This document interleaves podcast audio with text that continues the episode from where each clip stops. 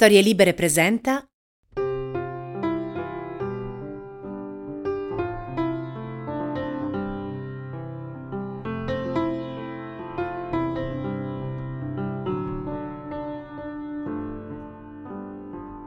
L'alfabeto della paura.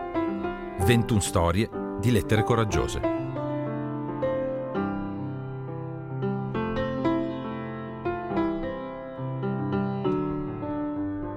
Cosa me ne faccio io degli insetti? si chiedeva spesso I. Non parlano, non giocano, non capiscono niente. Fanno sempre quello che vogliono. Più li vedeva svolazzare, li guardava arrampicarsi sui tronchi e uscire dalle buche, e più li detestava. Gli insetti sono inutili, pensava, e sono anche brutti.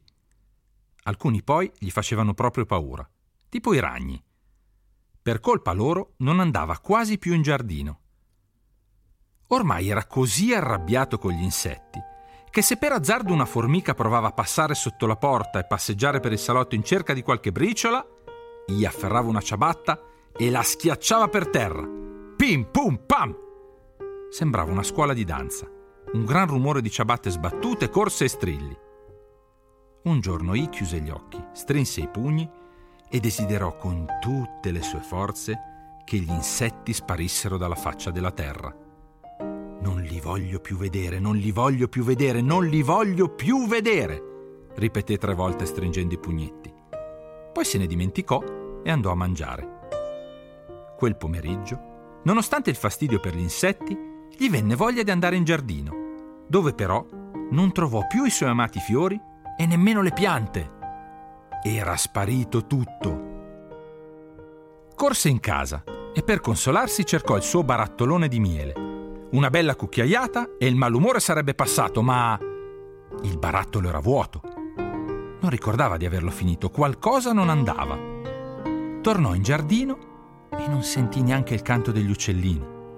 Ma cosa diavolo stava succedendo? La frutta e la verdura dell'orto erano marce e divorate dai parassiti. Insomma, all'improvviso tutto sembrava cambiato. Tra i rami della grande betulla ingiallita, I vide sbucare un passerotto. Aveva un'espressione triste e non cantava. Amico uccellino, cosa succede? chiese I. E chi lo sa, cinguettò piano quello. Perché tutto il giardino è diventato brutto? chiese di nuovo I. Non saprei. Sono andati via tutti e qui non c'è più da mangiare. E i fiori allora? Perché non ci sono più i fiori? Dove sono scappati? Ma il passerotto non rispose e continuò a guardare nel vuoto sconsolato. I tornò a casa e corse dalla mamma. Insieme uscirono di nuovo. I mostrò il povero giardino appassito alla mamma e le chiese: Cosa succede? Perché è tutto così brutto? La mamma si guardò intorno per qualche secondo, poi capì. Sono spariti gli insetti. È un disastro, disse guardando il bambino. Ma come? Gli insetti non servono, mamma. Fanno solo danni. La mamma aveva i capelli argentati legati in una lunga coda e dei bellissimi occhi azzurri. Indossava una gonna a strascico e sulla schiena aveva un grande fiocco. I pensò che sembravano proprio due ali. La mamma si mise in ginocchio e parlò con grande dolcezza. Bambino mio, disse, gli insetti non sono schifosi, sono solo molto diversi da noi. Dici che sono brutti? Beh, forse hai ragione. Forse tra loro si vedono anche belli, o forse non gli interessa. Hai mai visto sorridere un insetto? Nemmeno io. Chissà se lo fanno. Ma sanno fare tantissime altre cose Pensa alle formichine. Vanno in cerca di qualcosa da portare a casa. Si sforzano tutto il giorno e lo fanno per gli altri. Nessuna di loro mangerà le briciole che trova. Hai paura dei ragni? Ma anche loro hanno paura di te. Se ne stanno lì a dondolare sulla loro ragnatela e quando vedono un gigante come noi si spaventano tantissimo. Hai mai pensato a quanto sei grande rispetto a un ragno o una formica? Sei mille milioni di volte più alto di loro. Gli insetti fanno anche cose belle, sai? Le api amano i fiori e li rispettano. Le farfalle ci riempiono di gioia e danzano nel vento per noi. E quelli che pungono, allora? Quelli cattivi non esistono. Perché fanno così, mamma? chiese io. Certo, alcuni sono pericolosi, Altri insetti sono velenosi e fanno male, ma non sono cattivi. È la loro natura. Prova a osservarli, a seguirli, a capire i loro segreti. Ma non avvicinarti troppo, non toccarli, guardali. Vedrai che non ti faranno del male. Molti di loro non si accorgeranno nemmeno che sei lì. Vedrai che prima o poi riuscirai anche a capire cosa dicono. Non sarebbe una bellissima magia riuscire a capire il linguaggio degli insetti? Peccato se ne siano andati. Senza di loro il giardino non può sopravvivere. I capì. Annui. La mamma gli carezzò la testa e rientrò in casa.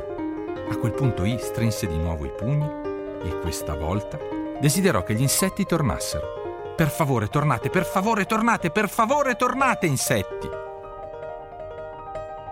Non successe quello che sperava.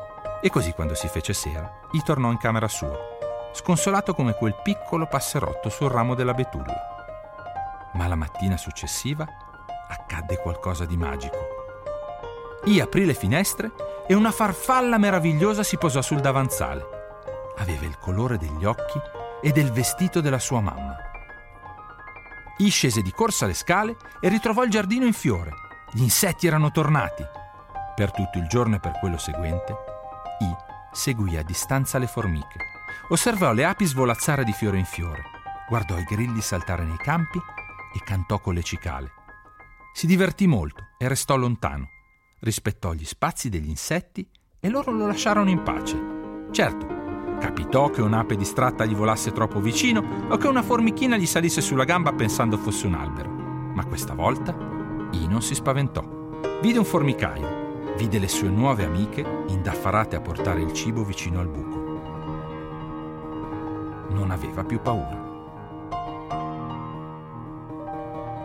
Avete ascoltato L'alfabeto della paura, 21 storie di lettere coraggiose. Io sono Michele Dalai, le musiche sono di Giovanni Guidi e la produzione è a cura di Black Candy continuate a seguirci su storielibere.fm e sulla vostra app di ascolto preferita.